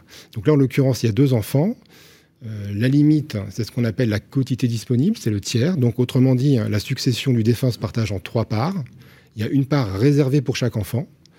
Et la troisième part, on peut s'en servir comme variable d'ajustement pour avantager l'un des enfants. Autrement dit, dans ce cas de figure, on peut arriver à une succession qui serait d'un tiers, deux tiers. Donc après, la question, c'est de savoir est-ce que ce testament qui lègue l'appartement de Paris à la sœur de Céline, est-ce qu'il rentre bien dans Est-ce qu'il rentre bien dans les deux tiers maximum c'est ça. Et là, tout est la complexité, c'est pas le 1 tiers, 2 tiers, c'est quelle est la valeur de l'appartement. C'est ça. C'est encore tome de la valeur, mais, Parce que, exactement, les intérêts. Parce que du coup, l'autre peut, peut, dire la valeur est minorée pour que ça rentre dans les clous, et donc j'ai un droit de d'avoir un peu plus. Enfin voilà. voilà les intérêts sont contradictoires. C'est des, des, galères incroyables. Les intérêts, ça, arrive, ça, ça, arrive, ça arrive tout le temps. Alors, ah testament ou pas testament, mais dès lors qu'il y a un partage avec un bien immobilier qui est revendiqué par l'un des enfants et un autre mmh. ou des, une somme d'argent par le troisième, par exemple, évidemment, les intérêts sont contradictoires. Et celui qui veut se faire attribuer le bien, son intérêt, c'est de le minorer au maximum. Bah oui. Et des autres, c'est de le majorer au maximum. Et là, évidemment, très difficile de rapprocher les points de vue. Alors, soit ça se fait entre bonne, en bonne entente, Chacun va aller voir une agence immobilière, ils mm. vont confronter les évaluations, ils vont faire une moyenne. Mais oui. ça, c'est l'intelligence. C'est à dire d'experts, souvent, bien évidemment. C'est l'intelligence. Mais mm. bon, euh, quelquefois, euh, l'intelligence ne prime pas. Et à ce moment-là, on va voir un avocat, on part en procédure, mm. et ça sera un expert D'où l'intérêt de bien organiser euh, dans la succession. Il faut anticiper les choses. Alors, les donations partage sont là pour ça. Ça permet de régler les problèmes en amont. Du vivant, absolument. Merci beaucoup, François Plantelin. Votre étude est à Saint-Germain-en-Laye, c'est ça? On vous retrouve sur plantelin associé-notaire.fr. Voilà, on trouve ça sur Google. C'est facile. Pour poser vos questions à nos experts, c'est très simple. Euh, le groupe Facebook, le Club des Proprios, groupe géré par nos amis de Capital. Revenez nous voir souvent. Merci, vous voulez, François. Merci, beaucoup. Bonne journée, au revoir. Le grand rendez-vous de l'immobilier.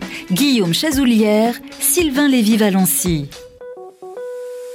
Eh bien voilà, nous allons nous retrouver en mai prochain. C'est fini pour le numéro d'avril où on a parlé de copropriété essentiellement et des bons euh, trucs à savoir quand on gère un bien immobilier, mais aussi quand on est copropriétaire ou même locataire dans un immeuble.